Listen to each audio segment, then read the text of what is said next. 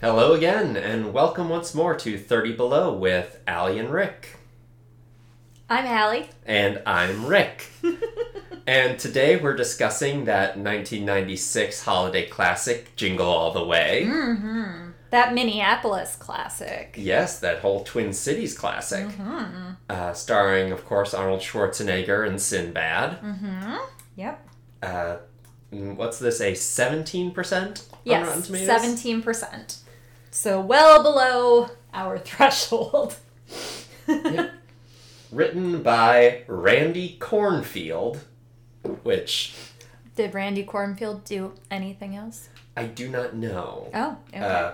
But more importantly, the director is... Sorry, I just had this. Brian Levant. Mm-hmm. He is... known for a lot of Christmassy, or of a lot of holiday, or family movies. That's the word I want. Family. Mm-hmm. Specifically, he did Beethoven. Okay. So, that's a fun one. And The Flintstones. Okay. And, of course, The Flintstones in Viva Rock Vegas. Oh, right. Yeah. And, yes, he's also done such films as A Christmas Story 2. Which... and other people have definitely seen. I have not seen A Christmas Story 2. No, no one has. It's Daniel Stern redoing A Christmas Story. I mean, I feel like if anyone does watch it, it will be us, and it will be for this. Probably, yeah. So if you want to hear us do that, let us know. And then we'll know that you actually listen to this podcast, because mm-hmm. I don't know that anyone is. I'm having fun making it, though. Oh, yeah, definitely. All right, so we start out with Turbo Man. Oh, We're watching Turbo Man on TV, and it's like, you know how in movies they always do that thing where they have a... theatrical production. It's like, this is supposed to be a low-budget school play, right. But it's actually like, this cost $40,000 to produce. Yeah. I felt like that was somehow reversed, where the quality of this film representation of a TV show was too cheap. Oh, yeah, I wholeheartedly agree. I was watching this and I was like, is it supposed to look this low-budget? Because this does not look... And clearly Turbo Man is like, ripping off Power Rangers, and he's like supposed to be the big toy, whatever. Yep. And Power Rangers notoriously very cheap to make because they just buy footage from Japanese shows that are already filmed and have American actors speak over it, and then they film some other scenes just to fill in some story stuff. All the action stuff is recorded from Japan. I did not know that. Yeah, it's called Super Sentai. It's a whole thing, but. Well, okay then. I had no idea. It's why the Power Rangers change their Zords so often, because at a certain point they run out of footage for one series, and they're like, oh, we ran out of all the dinos, time to use the frog and the... Like, the white tiger, like the white Power Ranger, doesn't exist with the dinosaurs, which is why he has a lion and everyone else has, like, dinosaurs. And this was allowed? Yeah, because they just bought the rights to... Oh, they bought... Okay, yeah. So what, they weren't stealing it. Okay. Yes. Anyway, we are watching this happen, and we're setting up a bunch of stuff that we're going to redo at the end of the movie in painful fashion. Oh, yeah. And we see little baby Jake Lloyd watching it, and he's so excited. And we go and we meet our... I don't want to say hero, so no, I'll say... No, he's not a hero. Protagonist. Yeah, protagonist. Arnold Schwarzenegger, who has a name, but it's probably supposed to be Arnold. Yeah. Technically it's Howard, but we're probably going to keep saying Arnold. Yes. He is a bed salesman? I don't know. I just knew that he was some kind of salesman. His job is tables. Yeah. And their Christmas party looks not fun, by the way. Their whole, like, downstairs, like, it's supposed to look like Hoppin' and everything, but then they do, like, this bird's eye view kind of thing, and you're like, oh, that's sad. And he's making all these, he's wheeling and dealing and making all these phone calls. And Arnold Schwarzenegger, I'm sure when he speaks Austrian, very fluent, easy to understand, his accent does not make him very easy to understand on a phone call. Well, I just wrote that it's Big Tommy Wiseau energy when he says, "You're my number one customer."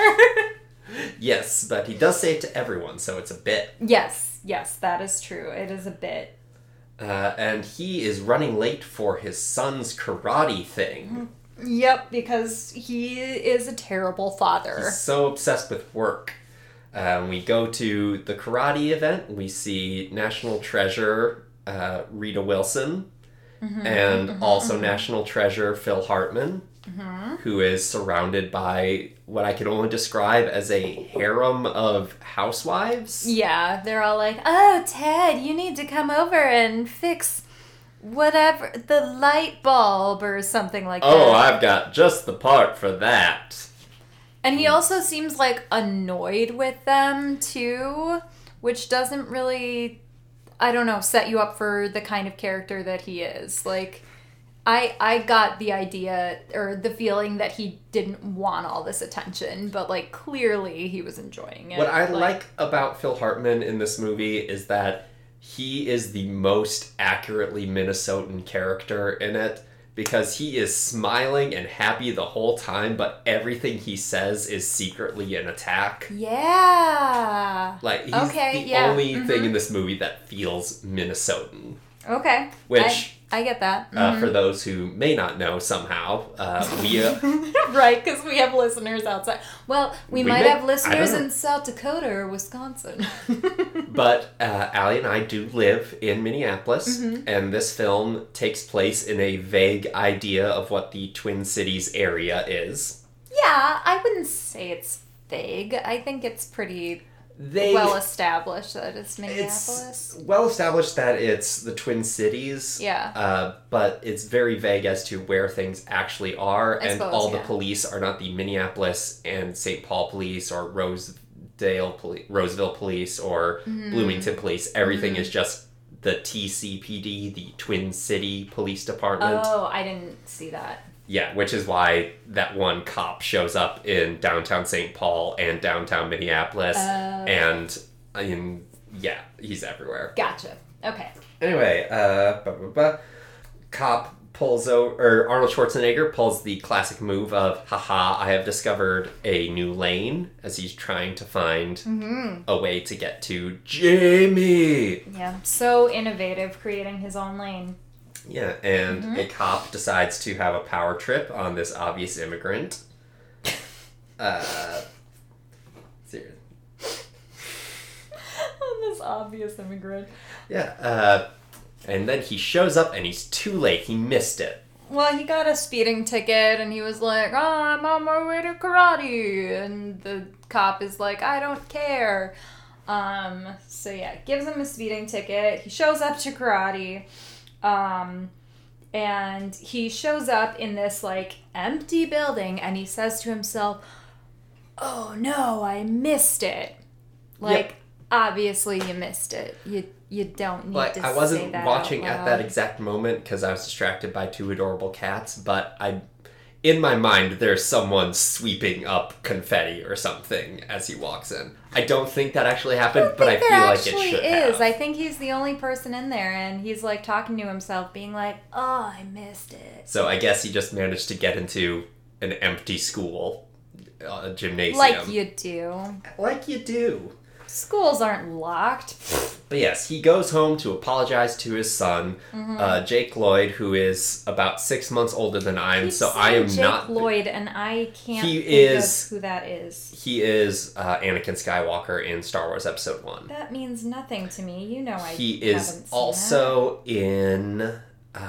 I'm trying to think off the top of my head anything else he was in. This guy does not look like anyone I've ever seen. You'd have to look at him as a child actor. That's the only thing you would recognize him from. Okay. All these Star Wars ones. Yes. Yeah, I want to say potentially like Secondhand Lions. I'm going to safely say that was Haley Joel Osment. Yeah. Haley Joel Osment. Yeah, no, I have not seen this person in anything else. Yes, and I'm just... I'm just going to say it. He's about 6 months older than me, and I'm not bitter at all that I wasn't cast in this role. You were in South Dakota. Yes, and he was in California. That's fair. Yeah. Okay. Anyway. He goes up to apologize, and I just wanted made a note here that his room is weirdly very big on Marvel Comics characters, mm-hmm. which you think he's all about Turbo Man. You think he'd have, like, at least Turbo Man bed sheets or, like, a poster or something. He had a Turbo Man. He did have some Turbo Man paraphernalia. I think he had, like, a poster or something. But he literally has Captain America painted on his wall. Yep. He has a Hulk mask. He has Avengers bed sheets. Oh, I thought it was a Frankenstein mask. Understandable, but... This is notable because this was filmed in, like, 95, 96, mm-hmm, mm-hmm. and that's when Marvel was going through bankruptcy, so, like, no one was a Marvel fan in 1994. See? Outside of the X-Men cartoon, which everyone loves. All right, well, there you go. Some history for you. Anyway, Arnold does some karate and almost kicks his kid in the face. Yep, as you do. And he's like, you know what, I'm going to make this right. I'm going to make sure that Santa brings you what you want. And what he wants is a Turbo Man. Okay, but I wrote down, like, he asks, like, what he can do to make up for missing his karate class or presentation or whatever. And he's like, is there a Christmas present that you really wanted? And it's like, you were already supposed to get this kid the Christmas present that he wanted. Getting your kid a Christmas present doesn't make up for the fact that you missed their karate class, which they obviously really wanted you to go to, and you were busy at work, which is a terrible excuse. Conversation about, I made it to the yellow belt. It's like, well, you missed the blue belt. Yeah. So clearly they've had a... The purple belt is one away from green, which is three away from black. Like, yeah, it's just... But yeah, this whole thing doesn't make up for the fact that he is not a good parent because he does not show up when, you know, he says he's going to. Yes, and obviously he's supposed to be bad at the start so that he can grow and change, but it's very annoying how bad of a dad he is. He's a very bad father. And he's also a bad husband because Rita Wilson, National Treasure, asked him to purchase this Turbo Man doll weeks, if not months ago. Mm-hmm. And so, historical note, this also came out the year of Tickle Me Elmo, so it kind of predicted that craze. Mm-hmm. I think it was based off of, like, Cabbage Patch Kids or something. Like, this idea of this toy that everyone wanted. But, yes, we actually saw it somewhat in real life with Tickle Me Elmo, where everyone wanted that toy. Yep. But, oh no, he doesn't have it. So, first thing in the morning, he has to go and buy that Turbo Man doll. And we are currently experiencing... immediate post-daylight saving switch depression because it's like, I wake up and it's dark, and I come home and it's dark. Mm-hmm. And again, this movie is supposed to take place on December 24th in Minneapolis and the surrounding area. Mm-hmm. It is bright as it's ever been in Minneapolis when he walks to his car. Ah, that's... And it's supposed to be like 7, 8 a.m. I mean, to be fair, this morning, it was, like, pretty bright at 7 a.m. Yes. But this is in winter. This is in, like, December. Yes, it's not 2 days after the solstice. Yeah, that's true. And then we have Ted, who is, well, Phil Hartman, a.k.a. Ted, who has a reindeer outside just to surprise his son, which I don't know why his son wants a reindeer. Because it's Christmas and everyone wants that classic Christmas reindeer pet in reindeer yard that you pet on Christmas Eve. And I mean, he says it's not an aggressive reindeer, but it seems, like, pretty aggressive. It hates Arnold specifically, but it's fine around literally everyone else. Well, I mean, and Ted is even, like, yanking it by the leash. Like, he is not a nice person. But he says that after Christmas, he is going to let it loose with all the deer around Lake Minnetonka, which, like, bring it back to where you got it. Like, yeah. What? Why would you just let it loose around Lake Minnetonka? And also, like, did you had he to buy a reindeer instead of renting a reindeer? I was under the impression that he rented it, but, like, he must have... I don't know, because he doesn't intend on returning it to where he got it. And also, you can't let a reindeer loose near a family of deer, because those are going to be white-tailed deer. Yeah. This is a different thing. This animal's not native to the area. No. Mm-mm. No. Yeah, so don't let your reindeer loose around Lake Minnetonka. Should point out, it tries to bite Arnold. It does try to bite Arnold. Got some nice animatronic work. And it, like, growls and stuff, which I don't think reindeer make those sounds, but okay. So he goes off to buy the Turbo Man. He does go off to buy the Turbo Man. I'm not going to do a good Arnold impression. No one does a good Arnold. I mean, but yours is okay. Everyone does a fun Arnold, and that's the important thing. Well, I hope mine is fun. So it's got some pedantic Twin Cities geography, segment 1. They clearly live in what I'm going to say is Edina. Feels very southwest suburbs-y. I guess. I can see that. Especially because he mentions that he's seen a family of deer near Lake Minnetonka, so... You know, sort of Edina, Wayzata area. But or then, Minnetonka. Yeah, or Minnetonka. And then he goes and he shops for toys at a toy store in downtown St. Paul. Mm-hmm. Which, you got so many Targets that you've passed along the way. Yeah. And he doesn't go to any Target to check for toys. He just goes to toy stores. I suppose. It was quite a while ago, so I'm not really sure how many Targets there were around. Like, I know, like, there must have been, like, Children's Palace or something like that. Yes, it was the mid-'90s, so... Or maybe Toys R Us was big, mm-hmm. and KB Toys was still around. Mm-hmm, mm-hmm, mm-hmm. There were a lot more specialized stores because Walmart hadn't killed them all, and then Amazon hadn't stomped on their grave. Yeah. Ugh. So, yeah, but there were other toy stores. Yes. Yes. And here's where he finally meets up with Sinbad. It's outside the very crowded toy store. Everybody's, like, gathering around. And Sinbad is talking very loudly.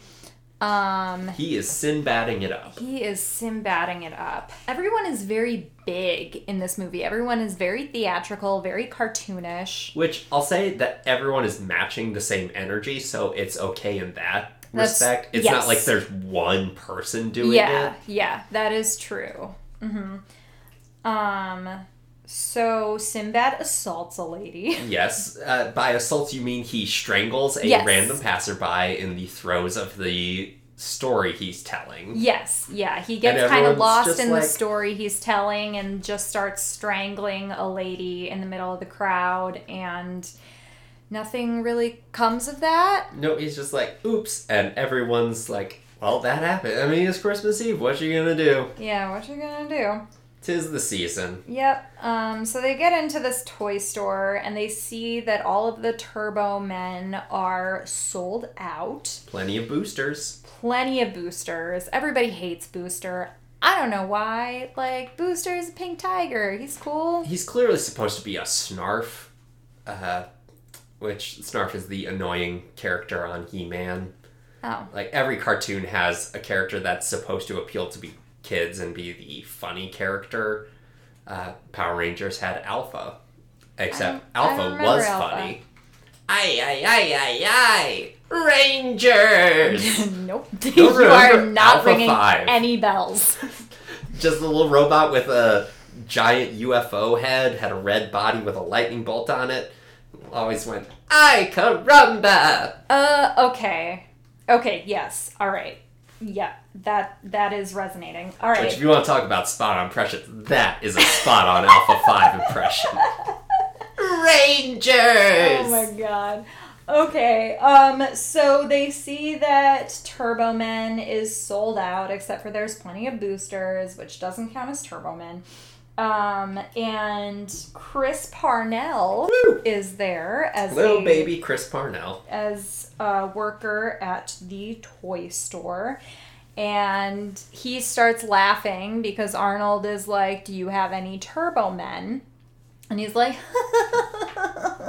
and then he like laughs to his coworker, and he's like, he wants to know if we have any Turbo Men. And Arnold is like, what's so funny? That's a terrible impression. I'm sorry. This is the start of a trend in this movie where no one recognizes the fact that Arnold Schwarzenegger is Arnold Schwarzenegger. Like, they are mocking a 6'5" bodybuilder to his face. Like, everyone in this movie treats him like he is laughable, even though he could crush anyone.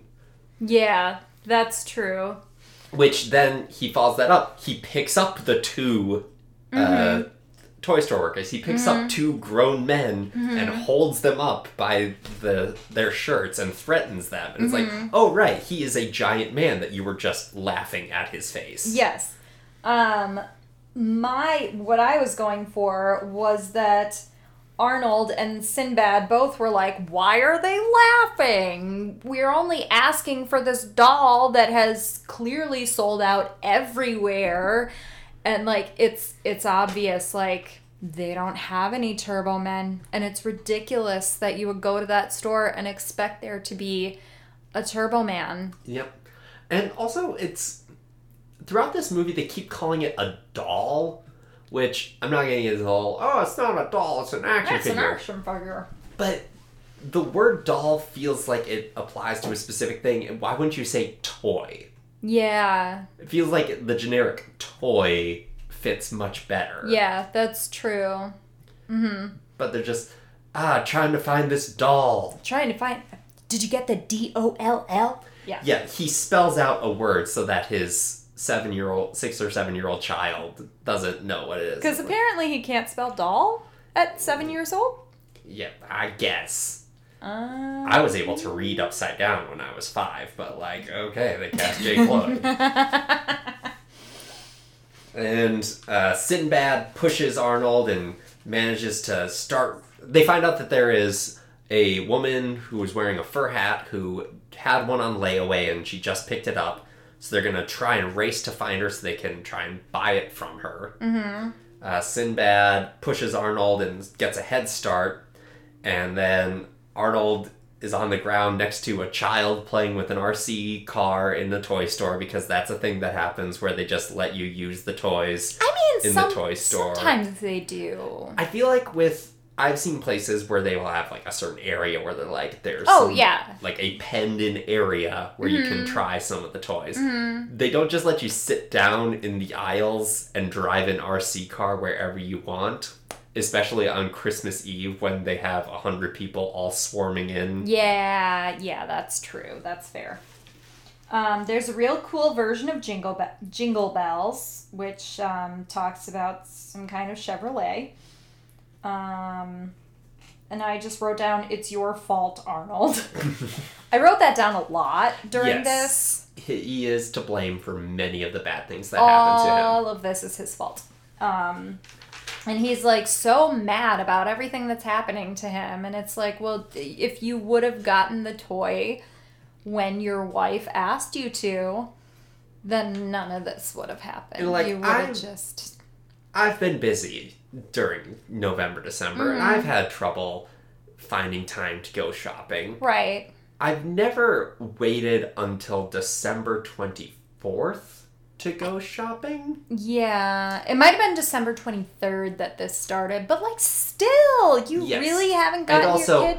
I don't have a child who is 6 years old, and Christmas is, like, the best day of the year. Right. Yeah. And I mean, he must make enough money. Like, they have a nice house and everything. And he's got a job and tables. Yeah, he's got a job and tables. Like, he seems successful. He's got so many number one customers. Like, he should have enough money to just, like, you know, be able to go to the store on the weekend and, like, get the toy. And if only this movie took place 2 years later, he could have just eBayed it. Yeah. Oh, well. Yep. Mm-hmm. So we cut to Phil Hartman, who's... he's hanging out at Arnold's house for some reason, and Rita Wilson's baking cookies. Mm-hmm. And Phil Hartman's like, let me tell you, I'll watch the kids, I'll bake the cookies, you go take a shower, like you do at 10:30 in the morning on Christmas Eve. Especially with some weird neighbor guy. And two children. Yeah. Like, who are arguing about who gets to be Power Man. Yeah, it's Turbo Man. Yeah. Is Power Man a thing? Oh, sorry, Turbo Man. Yes. Oh, okay. Power Man is a comic book character. Okay, gotcha. I mean, there's probably 4 comic book characters named Power Man, probably. Honestly. I know there's Power Girl. Oh, these cookies! Your wife's cookies are amazing! God, so he is on the phone with Arnold, because Arnold is at a payphone, and talking to Phil Hartman, who answered the phone, because Liz was in the shower. And he's, like, eating Liz's cookies, and he's like, oh, these are so amazing. And he's like, oh, I put my wife on the phone. And he's like, oh, these cookies. Don't eat my wife's cookies. Yeah, put my wife's cookies down. So, yeah, they kind of banter back and forth. Obviously, Phil Hartman does not put her on the phone. Yep, there's a little bit of a montage, which I think was slightly before that, where we just see the word toys a lot and empty toy shelves. Mm-hmm. He punches a Turbo Man standee. He does. Oh, that's when I wrote, this is your fault. Yes, he punches a Turbo Man standee, which falls back and then springs back up and hits him again. Yep. And it's like, you can't get mad about this. Like, this is all on you, dude. And he happens to be standing next to, or on the street, and someone runs by and is like, ah, I heard they got some a late shipment of Turbo Men at this one toy store. And so Sinbad happens to be there because there are only 5 people in all the Twin Cities. And so Sinbad starts trying to race towards the toy store to get a Turbo Man. Mm-hmm. Arnold goes, but he hits reverse and reverses too fast and hits a motorcycle, and it turns out to be a cop's motorcycle. And it's not just a cop's motorcycle, it's the very cop that he was mouthing off to the previous night. When he got the speeding ticket on the way to Jamie's karate class. Also, Sinbad is a worker of the USPS. Yes, he is a postman. Yes, I don't know if we said that. We haven't yet, but that becomes very important at the end of the second act. Yeah, but also, like, doesn't he, like, I mean, obviously people have, you know, days off, but does the USPS have... I am 90% certain that there's no mail service on Christmas Eve. Okay. Definitely none on Christmas Day. Yeah. But I feel like there's none on Christmas Eve. And on top of that, either he is supposed to be delivering stuff and is spending all day not delivering packages. Or he's taking the mail truck. Because he is carrying a bag of mail with him this entire movie. Yes. Mm-hmm. And driving a mail truck. Or he decided to put on his uniform, carry a bag of mail around, and drive a mail truck on his day off. Yeah. So either way, he's a terrible employee. Right, yes. Mm-hmm. And also, this was the mid-90s. A postman had performed a mass murder. I believe he was the sniper in Texas, was the postman, which is where they're like, don't go postal on me. I didn't know that's where that originated. Yes, this idea of postmen were all just one bad day away from going on a rampage was very popular in the early to mid-90s. I did not know that. Yeah. Anyway, they find out so they head over and we see the Mall of America. And they literally show Mall of America because we want you to know where it is. Yep. And so now we're in Bloomington. Mm-hmm. And they're doing like a lottery with... they're like, okay, we're going to hand everyone a bouncy ball because obviously that's what we're going to do. We have these pre-marked bouncy balls, so it works out. Right. And everyone grabs everyone can grab one, and then we'll draw names, and it'll be nice and fair for everyone. Mm-hmm. But everyone starts rushing to try and get a bouncy ball. Mm-hmm. So the employees are like, I'm not paid enough for this. It's 1995. I'm getting like $4.25 an hour. Mm-hmm. And they just throw the bouncy balls into the air and let everyone handle it. Well, also, this movie is extremely violent. Yes. Like, there are people punching each other and kicking each other and tackling each other and strangling each other constantly. And, like, hitting each other. Like, this is supposed to be, like, a kid's movie, but there is so much violence in this movie. And it's, like, it doesn't work with Arnold and Sinbad because they seem too... The violence seems too plausible from them. Mm-hmm.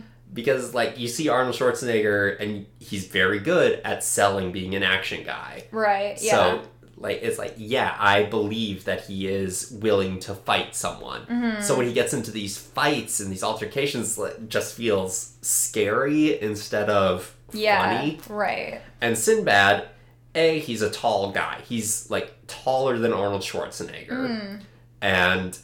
He's very loud and very in your face. Like, that's his whole thing. He's very aggressive. Mm-hmm. So he, too, feels very all too real when he starts fighting people. Well, also, like, people get trampled and stuff for this toy. And, like, that actually happens. Like, people get really hurt by this kind of thing. People have died on Black Fridays getting trampled. Oh, yeah. So, like, the fact that they're playing this off comedically, like, I don't know, having lived for a while after this and seeing, like, what Black Friday can really, like, the danger that can really impose, it's just kind of like, you know? Yep, it's the fun side of capitalism. Yeah, ooh, capitalism. Okay. And so the balls go flying everywhere, and...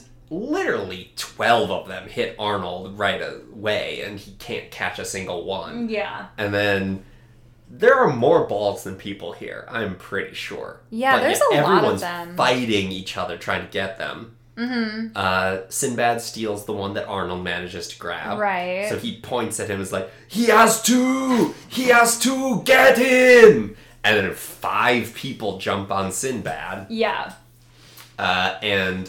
He drops the ball, so now Arnold's chasing this bouncy ball through the Mall of America. It's just bouncing all around the place, ends up at this, or in this little girl's, like, stroller, so, I guess. Just gonna do another brief, pedantic geography thing. So it bounces, and it goes through Legoland, which is located on the ground floor of the Mall of America. Mm-hmm, mm-hmm. And then somehow managed to get back up to the second floor, where it then slides under a railing and lands in a girl's stroller. Mm-hmm. And the child then is just playing with the ball because they found a bouncy ball. Right. And then he takes the elevator down back to the first floor. Mm-hmm. Goes into the play area and is chasing this child around trying to get the ball back. Mm-hmm. Ends up in a ball pit. It's like, I'll give you this red shiny ball. Do you want to trade? He is a very large human. Like, what kind of worker would allow him to go into this playground area where all these children are, like, going through the tubes and everything? A minimum wage high schooler who doesn't care? I guess. I don't know. I guess I would at least be like, hey, you can't go in there, you know? Hey. I don't think we had one person go, hey, you can't go in there, you know? I think that would have at least added to the both comedy and the realism. If they had one person be like, yeah. Hey. Anyway. He tries to trade a ball in a ball pit for her bouncy ball. Yeah, bad move. And the child puts the ball in their mouth because that's what kids do. and he reaches up, like, grabs their face to try and squish it back out so he can get the volleyball, the bouncy ball. Yep. And that's when the parents, the mothers who are nearby, start beating him with whatever they have. Their purses. It's all, they all have purses. Yes. To beat him with. So I believe this first person hits him because motherly instinct, protect your child. Right. But then, again, he is a 6'5" bodybuilder. Yeah. And everyone's, all these women are just, like, hitting him with wrapping paper to be like, oh, you get away from her!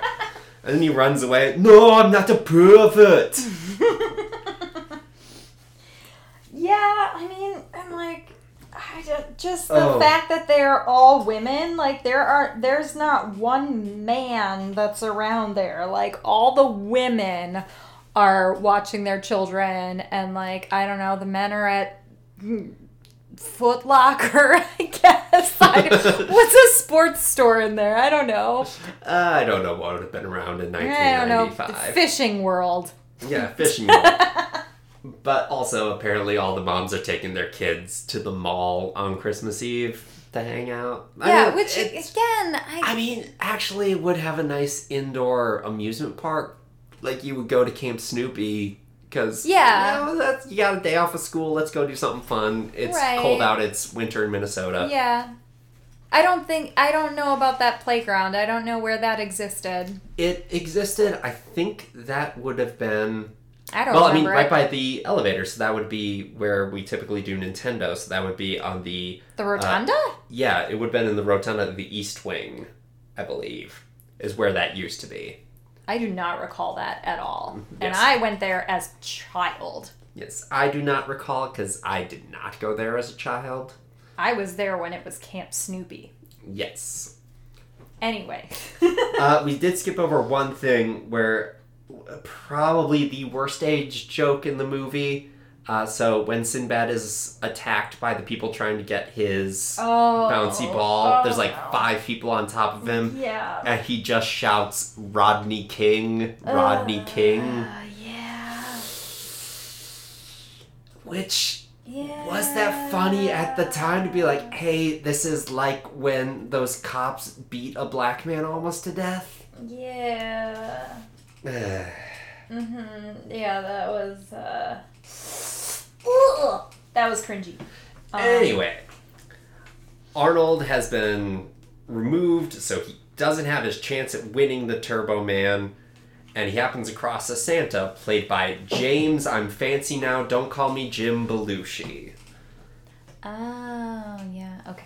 And the closest to a Minnesotan accent that we get in this movie. He goes by James Belushi now? He is James Belushi in this movie. Oh, okay. He would alternate, like, through the 90s. Like, sometimes he was Jim Belushi, sometimes he was James Belushi. Typically, when he wanted to be taken more seriously, he would go as James. I get it. I've switched from Alex to Allie. Like, yeah, you know, names... You know, changed. You're like, yeah, especially as an actor, it can be difficult being like, well, what sounds more professional? What sounds more thick? So I get that. Yeah, and he's like, hey, I've got a Turbo Man, and he drives this Santa that he meets the mall to a location to get this Turbo Man, and apparently, and so where they go is to Nicollet Island. Yep. So, again, we've gone from Bloomington to just outside of downtown Minneapolis. It's kind of a long drive. It is. They've got 25 minutes. Yeah. If there's any traffic. Right. Probably going to be a little bit. Walking. Well, especially on Christmas Eve, too. Yeah, and walking to your car in the parking lot of the MOA. They would have had a lot of time to discuss what this purchase would be. Right. Like how much it would cost to buy it. Well. And apparently it doesn't come up. Yeah. And they arrive, and there's a very scary dog with, like, reindeer antlers on. It was very scary. Yeah. And Allie and I used to live near Nicollet Island. Yes. So yes, we did.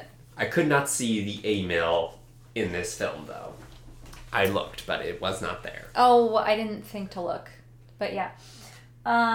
So then we get into this like warehouse type thing, and it is this giant factory, I guess, it's with like a ton of black market storage operation. Yeah, it's a ton of Santas, which it doesn't have to be. Like, why is everybody dressed up as Santa? Yeah, so I get the idea that the Santas at the malls are the salesmen that are telling the dads, hey, go here to get the toy. Right. Because they're the face. Yeah. But then, why are the people moving boxes around a warehouse dressed like Santa or elves or Mrs. Claus? Yeah, it makes no sense. Like, they just... That's the apparent uniform, is that you have to dress like Santa or the elves or Mrs. Claus. Like, that just... Yeah. It's clearly just for, like, humor's sake, but... It's like, clear that they started with... Arnold fights a group of Santas. Yeah. And then worked backwards. Yeah. Yep. He gets the Turbo Man. He pays $300 US for it. And he touches the talking belt and it's like, speaks in Spanish. Mm-hmm. And he's like, oh, it's a multilingual Turbo Man. The Santa says. He reaches in to pull out the toy and it falls to pieces in front of him. So he's like, clearly getting scammed. Yes, it's a counterfeit toy that he's getting a scam. And he's like, I want my money back. And he pulls Santa's beard back and lets it go, which causes James Belushi to do 2 backflips and hit his head on a pole when he then says, get him, and then passes out. Okay, but there's also a continuity issue with that, because when he pulls the beard back, but while he's talking to him at the mall, the beard kind of like droops as if adhesive has come off. So like there is no consistent way that this beard is attached. You hear that, producers of Jingle All the Way? You had a continuity error. You did. And... a Santa brawl happens. Well, very first, we have someone do several front flips and then use candy cane nunchucks to intimidate Arnold. And again, this is another situation. This is Arnold Schwarzenegger. Yep. And everyone's like, I think I can take him. Yeah, we can take him. He fights a bunch of Santas, and then... a big Santa shows up. So, and this is a classic move in action movies where it's like he takes out a few of the small guys and then the big guy shows up. And it's, you know, your Jaws from Moonraker or something, or your James Bond. You typically would have an actor who's like 6'5" or 6'6" show up, and it's like, oh, he's like 6 inches taller than all these other guys. And he's so much taller than the hero. But this is Arnold Schwarzenegger. They have to get, like, a 7'6" guy. Right, that's what I was thinking when this guy showed up. I was like, he's taller than Arnold Schwarzenegger. He must be, like, 7'5" or something like that. Yeah. And the worst part about this, at this very moment, I was like, wait a minute. 1996, Minnesota. You don't get Jesse the Body Ventura to show up as the other Santa. Why, is he really tall? No, I mean, but he's Jesse the Body Ventura. I know he's Jesse the Body Ventura, but, like, could he take on Arnold Schwarzenegger? I mean, I would like to see that. I mean, they're both in Predator together, and he's going to be governor of this state in 2 years when this film is made. I believe he was elected in 98. I don't know. Let me look that up. Look it up, Allie. Look it up. I could hit pause and, like, fill time that way. Well, you could just talk. Or I could just talk. So I'm going to steal a bit from We Hate Movies, and I'm going to do an impression of Jesse the Body Ventura. Oh, Arnold, I see you're doing that movie in Minnesota. I'm going to be governor there. I think maybe I could be the Santa for you. 1999 to 2003. Okay, so he wouldn't be governor for another 3 years. He's 70. Yeah, a lot of people are old. Okay. big Santa who is taller than Arnold Schwarzenegger somehow. And then the cops show up. Mm-hmm. Oh, I forgot one thing. So we have a karate Santa, we have a giant Santa, and we have a Vern Troyer Santa. Yes. I believe this was Vern Troyer's first film role. Oh, was it actually Vern Troyer? Yes. In that? Okay. It's Vern Troyer jumps on Arnold's neck and, like, attacks him. And I believe I heard that somewhere. You can feel free to look that trivia up at home. But, yeah. And then the cops show up, and they're arresting everyone, and they're getting all the evil Santas rounded up, and Arnold grabs a toy badge and pretends to be a cop, and just claims to be this unknown detective, and these police hear him and are like, oh, clearly he outranks us. He has a badge that he showed us. And he's, I've been undercover for 3 years. I've been doing this, and you ruined everything. I've never seen police work this sloppy. Wait till the commissioner hears about this. And it's at this point where I'm like, if I were a cop, I would ask, do I know of any Austrian detectives on the force? Okay, so just to backtrack, his debut film was Baby's Day Out. And then Dunstan checks in, and then Jingle All the Way. Okay, so it was his third movie. There you go. But yeah, I agree. I think that they accepted that he was one of them far too quickly. Yeah, so, which brings me to the point that all Arnold Schwarzenegger movies have the fundamental problem that they star Arnold Schwarzenegger. Which means that from a story perspective, you have to just hand wave away the fact that your all-American hero has a thick Austrian accent. Yes. And this one compounds it by also being like, so yes, this all-American guy has a thick German Austrian accent and is also a 6'5" bodybuilder. And that just pops up like, these cops are like, just have to accept, no, I don't know of any 6'5" Austrian bodybuilders on the police force. I wouldn't know anyone that fits that description. Guess I'll go along with this. Yeah. Anyway, it works. He even told me I was his number one customer. It works. And Arnold, gets away with it.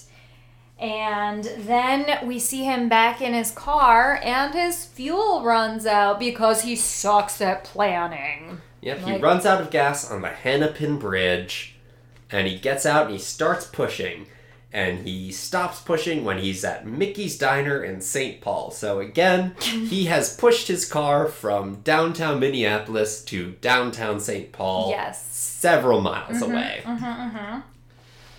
And then he calls his house on a payphone. He gets his son, and his son, very rightfully, is upset with him.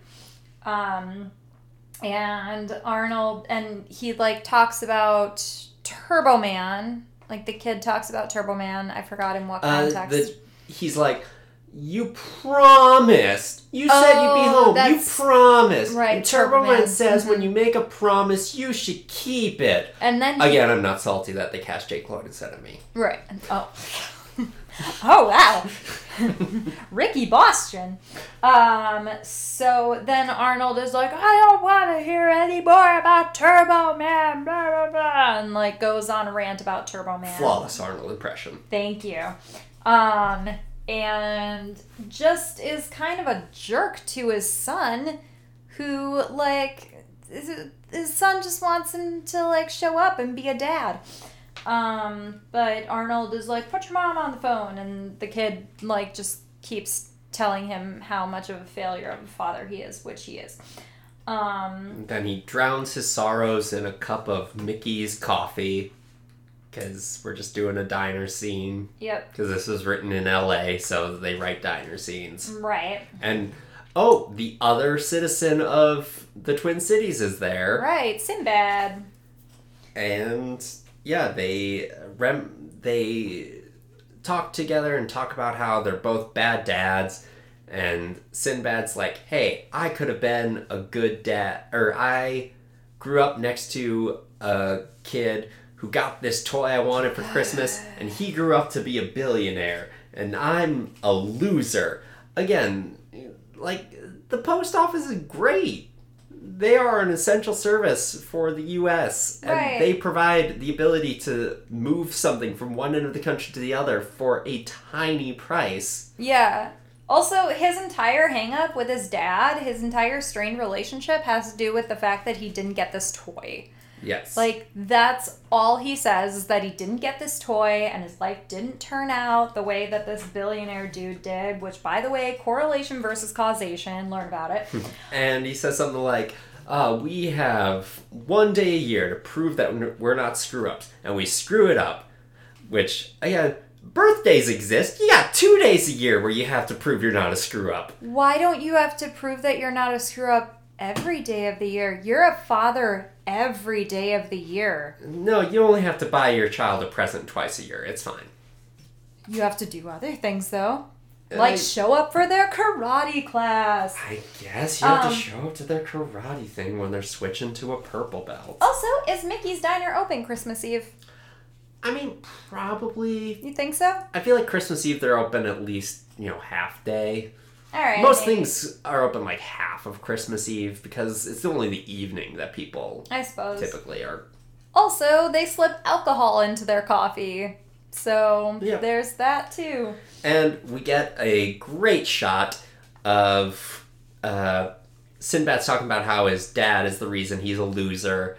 And then Arnold staring at Sinbad taking a drink from his pocket whiskey. Mm-hmm. And he sees Sinbad transform into Jake Lloyd wearing a postman's outfit. Oh, and drinking from a pocket whiskey. Right, because he didn't get the toy that he wanted. So he's going to turn out to be, a postal service worker.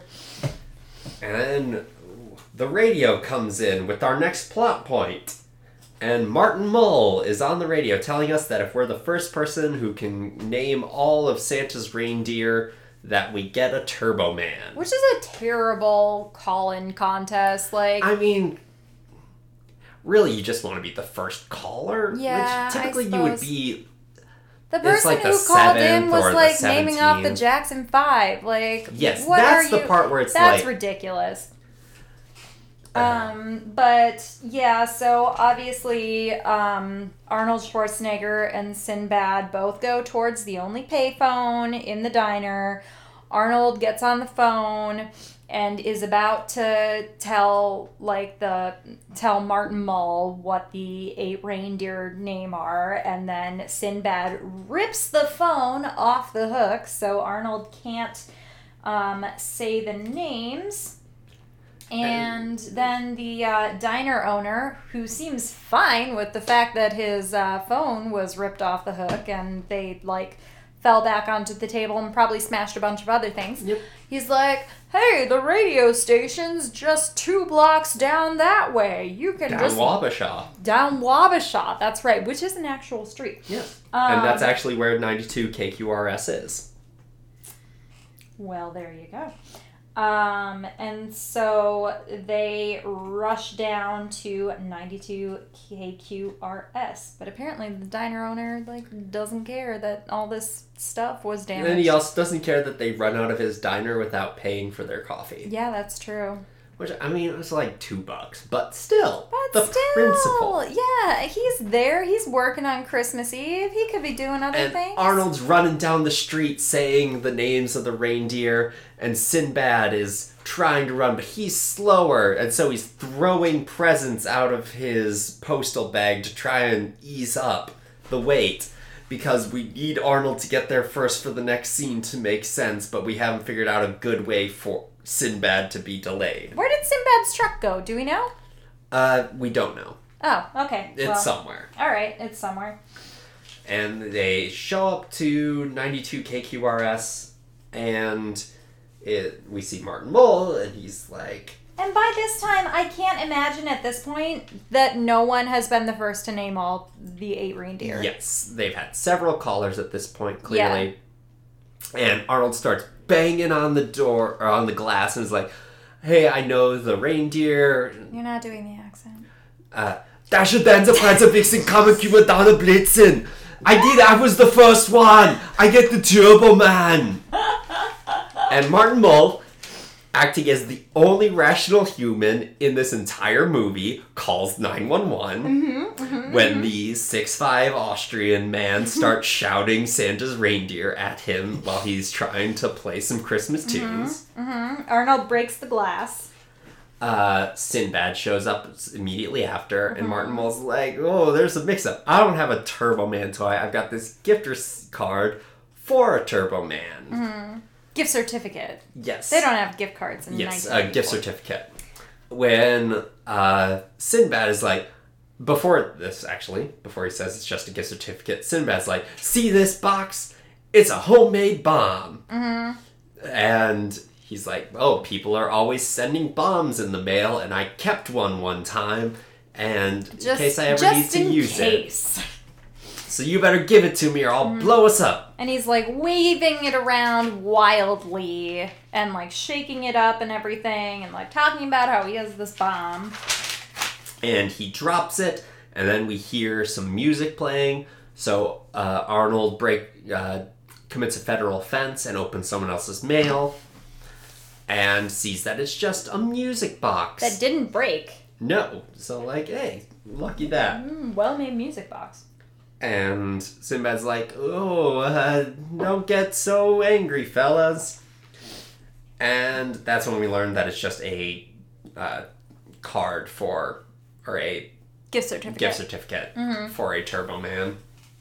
And then we see baby blue police cars, which are much cuter than the police cars that we have now, even though, like, they're still police cars. Yes, and again, the time for response for these police to show up to, like, there is a downtown police station. They are within 5 blocks of KQRS. And they take 4 minutes or something to get there? I mean, I don't think that's out of the ordinary, TBH.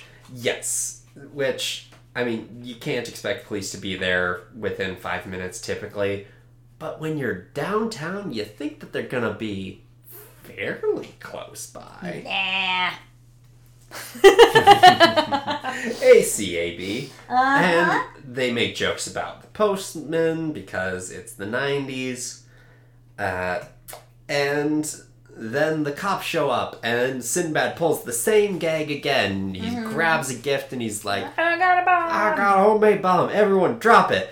And all of the Minnesota police don't shoot the armed black man, and instead are like, no, we'll all set our guns down. And Arnold tries to sneak out the back, and he gets stopped by that same cop who's been hounding him this whole time. And they all, like, everybody puts their guns down, and yeah, Arnold and Sinbad get out, and then you hear an explosion. Well, the cop who's been hounding Arnold is like, I used to be on the bomb squad, boys. Oh, that's right, yeah. And he picks it up and smells it, and he's like, this is a fake. And he, when he tears the paper, so he picks it up and he sniffs it and he shakes it. And then when he tears the paper just so slightly, it explodes. Maybe it's made of that, like, flame paper that magicians use. Oh, I wouldn't know about that. I don't know any magician secrets. I am not now, nor have I ever been privy to any magician secrets, nor have I ever revealed them to anyone. Okay. But and yes, very cartoon bomb. Like, we see outside, we see this flash of light, and then we cut back inside. He has gunpowder, black face, his hair is sticking up. The ceiling is destroyed behind him. Everyone else is fine. Everyone else is completely fine. There's, like, some smoke around it. It's very Daffy Duck sticking his finger in a gun. Yeah, that wasn't actually a very dangerous bomb, if that could be even considered a bomb. Yeah, I mean, it exploded technically, but... And, like, the guy holding it, like, fell over, but... yes, as if shocked fact. Yeah, I don't think he died from it, so meh. So yeah, he heads back home to be like, I couldn't get... Well, he goes to his car, mm-hmm. and he sees that people have stripped it for parts and written Merry Xmas on the windshield. And he proceeds to get towed home by Dakota Towing. And Dakota County is located south of St. Paul. Mm. So that's like the... St. Paul is Ramsey County. Yeah. So he then gets towed to the southwest suburbs. Mm-hmm. And again, the geography, very messed up. Mm-hmm. And he ends up... back home, and he sees Ted putting the star on the Christmas tree. Oh, yes, the star. And that's the last straw for him. Mm-hmm. That's when he remembers, why, I've got that present wrapped up under my tree right now. Bought it months ago. Mm-hmm. And he's like, well, I'm doing this. I'm going to be the worst person in the world. Mm-hmm. I'm going to steal from a kid. And he breaks into Ted's house to steal... Oh, forgot one little thing earlier. Apparently,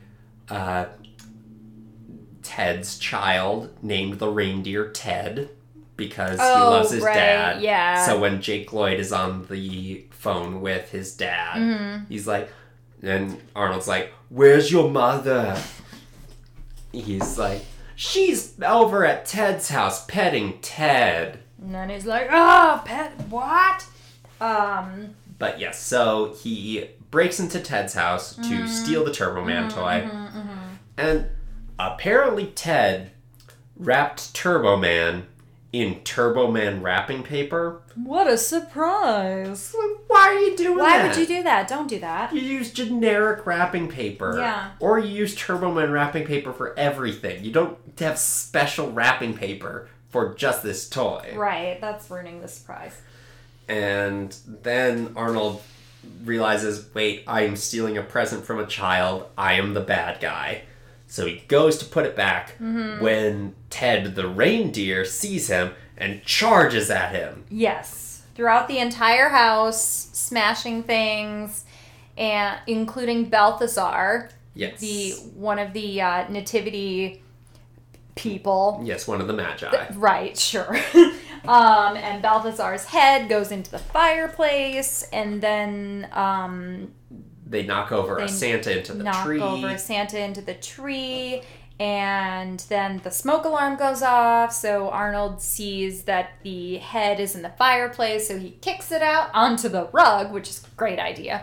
Tries to stamp out the fire on the rug, doesn't work, and then he kicks the head out the window towards the carolers that are outside, which are all bedecked in like caroler costumes, which I have never seen in my life. No, like they went to the Guthrie and were like, hey, we need your Christmas Carol costumes that we know you're using, but we need them so we can stand outside in the suburbs in a cul-de-sac and carol for two people. Yeah, even when I was in the Madrigal Singers, like, we had specific places that we, like nursing homes or things like that, where we would go and carol for a specific amount of time, and we didn't look like that. We were, like, all dressed up in, like, I don't know, like... lords and ladies and things like that. So but, yes. Yeah. And I will say, Arnold is to blame for breaking into this home. Yes. And for letting the reindeer in, kind of. Because the reindeer charged at him into the house. Mm-hmm. So the damage that the reindeer does, kind of on him, also on Ted for not having a pen or a stake to hold the wild animal. Or just getting the reindeer in general. Yes. But... the fact that there is a fire and that he then has to kick a flaming head out a window, breaking the window, that's on Ted. Because he left a fire going in his fireplace when he went next door to hit on his neighbor's wife. Right, yeah. Don't leave the fire burning. Okay, so then... we get the best line in the movie when... Is this you can't bench press your way out of this? Does he say anything about bench pressing the entire movie? No.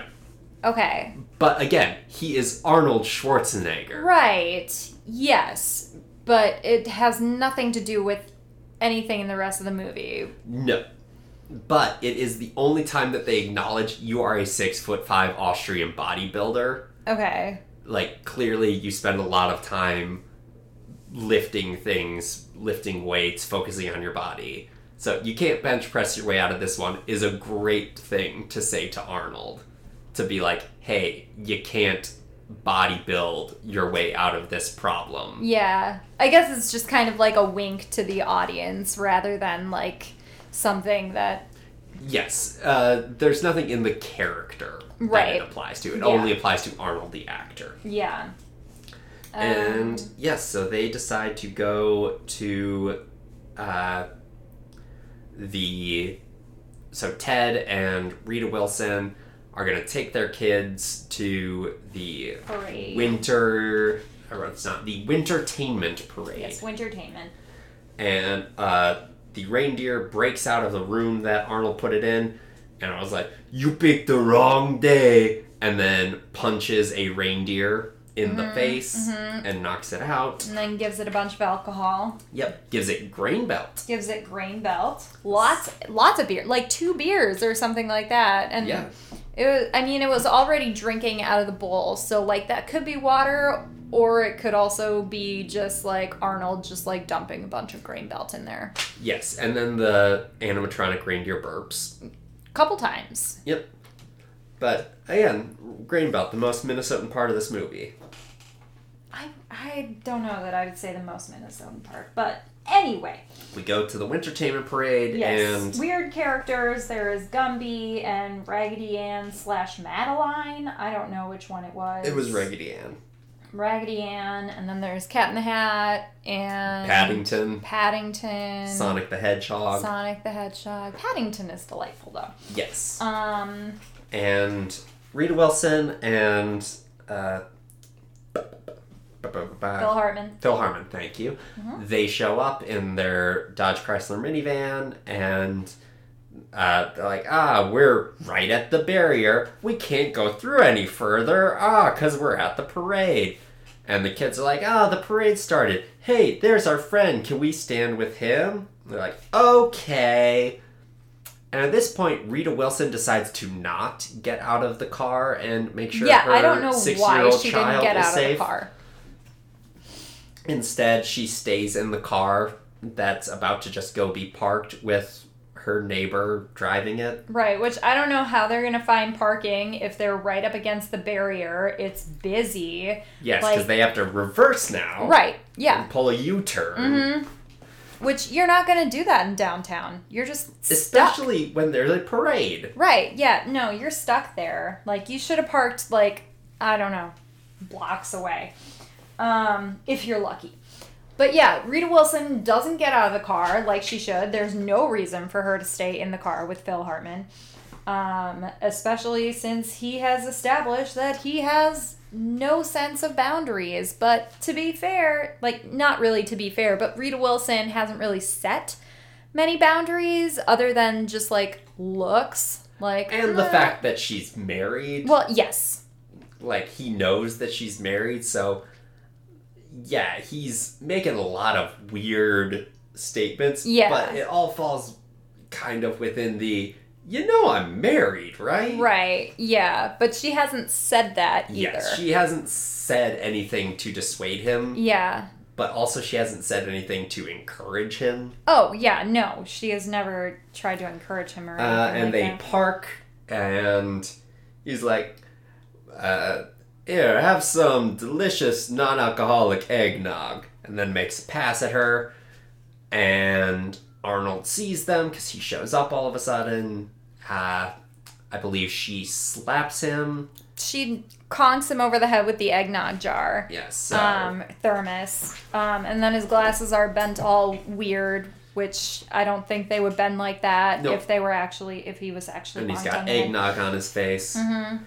You got eggnog on his face.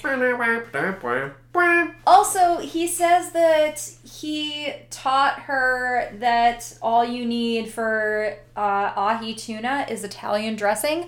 And as a lover of ahi tuna, I think that sounds absolutely disgusting. Yes, that sounds like the worst way to marinate ahi tuna. That sounds horrible.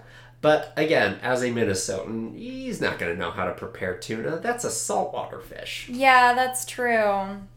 But yeah, that just made me sad because I love ahi tuna. Yes.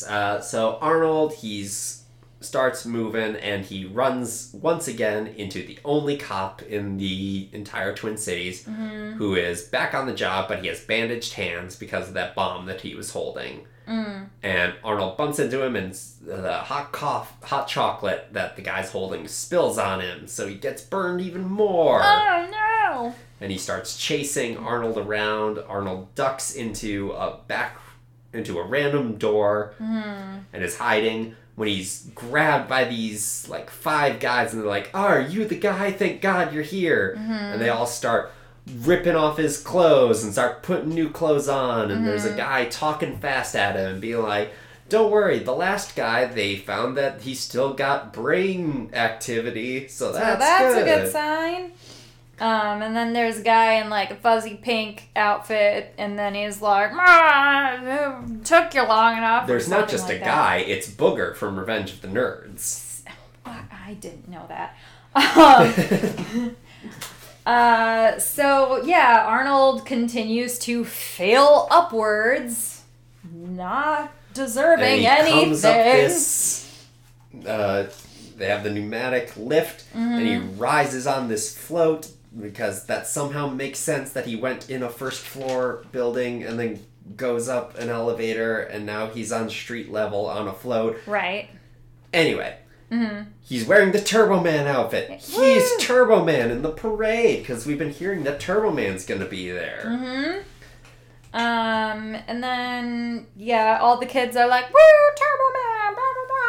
And Booger keeps yelling at him to do his job, to be like, "Wave, you moron!" Mm-hmm. And then Turbo Man is supposed to pick a kid to receive this special edition. Is it special edition or is it just it's like a Turbo special Man? Turbo Man toy? Because Turbo Man looks like it's a 12 to 14 inch figure. Okay, this is it's bigger. It's like a 18 to 20 inch. Yeah, so it's like a special edition Turbo Man. Turbo Man, aka Arnold, has to pick someone in the crowd to receive it. Obviously, he picks his and he starts doing the Turbo Man salute. So apparently, he doesn't pay any attention to his child and knows nothing about him. But he does know that Turbo Man salutes with two fingers like that. I mean, did Turbo Man do that? Yes, in the cartoon or the original opening scene, Turbo Man salutes like that. So apparently Arnold saw that. Clearly, I wasn't paying attention. But didn't know that his kid wants a Turbo Man, or that it's sold out. Anyway, and I have to give it to someone. He points at his child, and they're like, and we've got the voice modulator in your microphone, so you just need to speak and it'll take it to the right pitch. And it modulates his voice so it's completely unrecognizable. And he just says, "Jamie! I wanted to go to Jamie!" Ooh, that is some lovely peeking. You are welcome, listeners. Oh, I'm sorry. No, that is entirely on me having to scream when I do Jamie. Okay. So then, yeah, we Jamie let a child up, climb onto a float. Climb onto the float. Also, Booster like falls off or something. Is that when Dr. Dement? So yes, Sinbad shows up and has tied up the actor who's going to play the villain and has stolen his costume. Yes. Mm-hmm. And then he's going to steal the toy from a child. Mm-hmm. And he punches Booster off and is like, "No one likes you, Booster." And then all the kids beat him up. Because they're like, "Yeah, we don't like Booster, so we're going to attack him." And again, this is some magnificent animatronic work if it were real, because apparently, the actor inside is able to blink and react, and the mouth moves and the eyes blink. Yeah. And yes, so this toy company is spending their money in the wrong place because they have apparently developed amazing tech and instead are selling toys. Yeah. I feel bad for Booster. and he Sinbad attacks Arnold with his magical fist that literally removes his hand and shoots a rocket fist at him. Yeah, none of these, like, weapons should be part of this costume. Like, this should not be happening. Like, he shouldn't be able to shoot, like, the stars out of his hand. Like, or, like, he could be able to launch his glove, but not his actual hand. Right. Yeah. And then Arnold starts throwing some, like, discs out, which, like, yeah, you have Nerf discs or whatever, but they seem to be actual metal or something. Right. Yeah. He shouldn't have actual weapons. And then we get Chekhov's karate, and Jake Lloyd kicks Sinbad in the crotch and runs away because he's got to run away from this guy who's trying to steal his toy. Also, he's got this giant toy in his backpack and nobody is trying to take it from him. Like, I feel like if this is such an in-demand toy, like, some jerk in the crowd would be like, I'm gonna take it, you know? Yeah. But by the same token, no one tries to stop the adult chasing the child and be like, give me that toy. Yeah. And it was just like, oh, what fun. Yeah, that's true. Well, they think it's all part of the act, though, too. So, I don't know. Like, I've seen some impressive performances that, like, blend what's real and what's not. I think as soon as a child starts climbing a fire escape ladder chased by an adult, it's like, is this... Like, I don't think that's... Yeah. And all of the minions show up, so Arnold has to fight them. Those are actors who are, who thinking that they are doing choreography. And they even say, don't you know the choreography? So they are the only ones that will accept attacking Arnold Schwarzenegger and thinking they can beat him in a fight. Right, yes. And then Arnold has to fly up to go to his child to save him. And has a working jetpack. Again. On his fake costume. Again, no. Of a toy. There's no... He should not have that. It should not work. At least not like that. If it were like a thing where he like hovers a little bit above the ground, then or like okay, I guess. It was like a push this button and the ropes will bring you up. Yeah. And like has just smoke or whatever. Right. Because they've just completely gone outside the bounds of reality for this at this point. And then he's flying all across the Minneapolis skyline. With a really good green screen. And he manages to fly through glass and disrupts a family's Christmas Eve dinner, which, again, this is the longest day in the world. Yes, it is. It has been full brightness this entire movie. It started at like 7 or 8 a.m. and was fully bright. It's now an evening parade. It's like 6 o'clock, and it's 2 days after the shortest day of the year in Minneapolis, and it's still bright as heck. And he can fly through glass, no problem, but he flies towards brick, and then his head just hits it. And apparently his body is strong enough that the jetpack just, like, woodpeckers him against the brick instead of him dying instantly.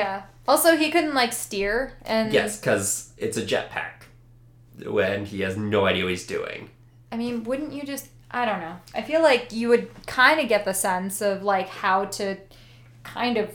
Yeah. Wouldn't you instinctually... From what I understand, like... the sort of jetpacks that do exist, it's, A, they have about 1 minute of flight time max. Right. And B, it's apparently like trying to balance on a ball that's resting on top of a second ball floating in water. Wow, okay. Like, it is incredibly difficult to fly. All right, well, I was wrong then. Sinbad has chased Jamie up to the top of a building. Is like, give me that doll. And Jamie's like, no! And climbs a fake tree that's like decorations. And Sinbad follows the child up. And the tree falls over and it's dangling. So Sinbad's holding by one hand 50 feet above the ground and is still trying to steal a toy from a child. And there's no, like... First responders, there's no fire department, like the police officers. The police are there. Yeah, they're there, but they're not. Because there is a float where there was a someone doing flips on a trampoline in the parade. Yeah, but they're not like doing anything. Yes. They're not like concerned about, you know, the child like 50 feet above and dangling. So, yeah. And Sinbad grabs the toy and then falls, and he lands on a giant present, and that breaks his fall, I guess. And again, this float has a trampoline on it, and they don't have him fall on the trampoline. I don't know. And all the cops pull their guns on him and are like, freeze! And including the one cop with the burnt hands. Mm-hmm, mm-hmm, mm-hmm. And then Jake Lloyd falls, and luckily Arnold Schwarzenegger is wearing a working jetpack, and he is able to finally control it and manages to fly and catch the child and save his life. Yep. And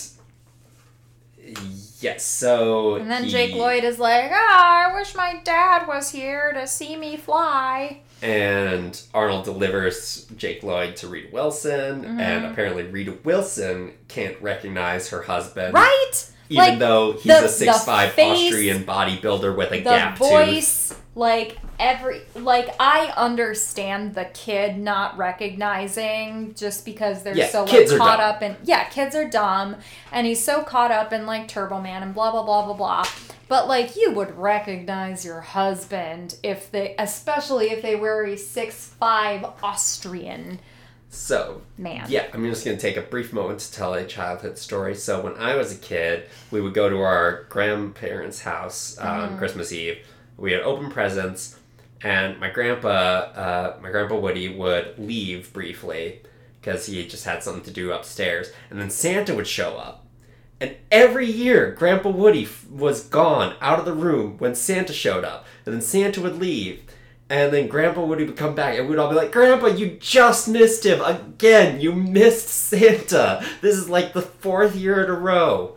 Anyway, kids are dumb. Yeah, with me, it was like a different uncle every year. Like, they would go out to like get beer, and then Santa would come, and then Santa would leave, and then that uncle would come back. But see, you're from Wisconsin, so an uncle leaving to go grab beer is incredibly believable. Right, and the fact that they are gone for a long time is like, well, I mean, they gotta get beer. Yeah, right. He's like, he takes off the helmet and he's like, I'll tell you what, Jamie, he is here. Uh-huh. And Jamie gets the best present of all, that his dad pretended to be Turbo Man. And it's so unearned. Like, this was all an accident. Like, he didn't know how to use the jetpack. He did not sacrifice anything. He just stumbled on to all of these happy accidents and then looked like the hero when in reality he's still not a good parent. And then the cop shows up and is like, hey, little boy, I think this is yours, and hands him the toy that Sinbad stole. Mm-hmm.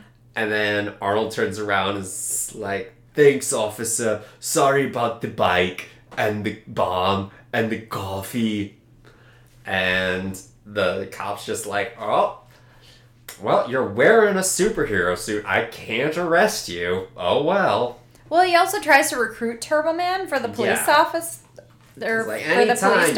You could help out, Turbo Man. Like, at best, like, if it were an actor in the suit, like, it would be an actor who does his own stunts. So it's like you're trying to recruit an actor for the police department. Yeah. That's ridiculous. And Sinbad's getting hauled away, and Jake Lloyd's like, here, you can have this. And Sinbad's like, thanks, I'll give this to my kid, and it'll make him so happy. Even though Sinbad's about to go to jail for a long time. Yeah, that's true. Because he has called it a bomb threat for police. He has bombed the police. Yeah. He has assaulted someone, stolen their clothes, chased and endangered a child, and robbed many things. He's assaulted many people. Yes, at this point. Is going to prison. Yeah, and he was probably using the mail truck for, you know, purposes that he wasn't supposed to. So, Sinbad was not the first choice to play this role. It was originally intended for Joe Pesci. Oh. And with that in mind, it's like, Yeah, all these lines sound much better coming out of Joe Pesci than Sinbad. Yeah, I could see that. He can sell an angry, like, fast-talking guy better than Sinbad can. Yeah, I could definitely see Joe Pesci. Arnold's like, hey, happy ending for all, I guess. I didn't actually do anything, and I didn't do the one thing I was supposed to do, but you got a redemption arc he didn't deserve. My wife loves me again, I guess. And then the movie just ends, and we're out of there. That's it. And it's like, you need to give up something to have your redemption. Like, it should have been something along the lines of him and Sinbad fighting over the toy and about to fall, and then him realizing, no, give up the toy for your son. Like, save your kid, don't worry about the toy. Right. Very obvious, very cliche. Yeah. But it's like, you need to sacrifice something to show that you've changed. Or, like, maybe there's something going on, like, after Christmas that, you know, Jamie is going for his whatever belt, green belt, and, like, Arnold is supposed to be at work, but he says, no, I'm gonna go to... Yeah, we do a brief epilogue, and we have, like, 3 months later, and we hear, yeah, yeah, and we fade in on karate kids doing karate, and Jamie's looking around, he doesn't see his dad in the audience, and he's about to karate chop the board to get his green belt, and then he doesn't see his dad, and he's upset, but then he looks, and his dad's the one holding the board. Because his dad's supporting him. Aww, that would be cute. It wouldn't make sense because, like,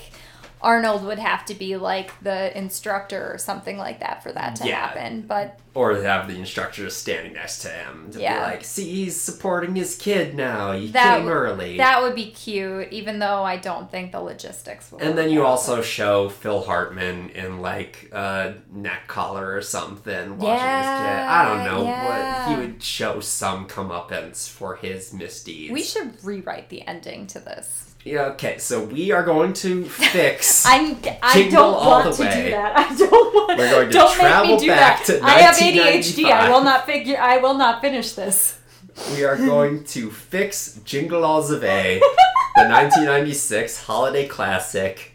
We're going to cast a young up-and-coming actor from South Dakota to play the Jake Lloyd part. Is this young actor's name Ricky Boston? You know, you were gonna Was he in class president? He has the chops, is what I'm saying. He has the technical know-how. He has the right look and the right voice. Oh my goodness. Okay, so this movie is entertaining. I laughed at a few moments, mostly at Phil Hartman parts. Yeah. It's fun to do Arnold voices. It is. And it's only 90 minutes. Even though I'm not very good at it. Sounds almost like a Mighty Warrior. No, because Mighty Warriors talk like this. It's true. Yes, much more Nordic. We babysit Norwegian forest cats sometimes. It's true. Anyway. I would say with a cup of adult eggnog, this is a fun watch. Yeah. Like, it's easy to tune out. There's nothing too hard to follow. Yeah. And, yeah, it's fun to do Arnold Schwarzenegger impressions. Even if you're not good at them. Especially if you're not good at them. All right, so king of our ratings. Yeah, I give this... I have this 4 Turbo Man dolls out of 5 booster dolls. Oh, okay. Is that good? Sure. Okay. All right. Well, thank you for listening. I am Allie. And I'm Rick. And this is 30 Below with Rick and Allie. Make sure you like and subscribe. Make sure to tell people about it. And reach out to us if you want to request any upcoming episodes. You can find me on Twitter at Rick Bostian. Oh, we're doing that. Why not? You can find me on Twitter and Instagram at Miss Allie Daniels and on TikTok as Girl Called Alex. That's where the good stuff is. It's not. I'm not good at TikTok. Don't follow me. Twitter's where you go for the mid-tier content, but the good stuff's on TikTok. I'm much better on Twitter. You'd be better off following me on Twitter. Thanks for listening. Bye.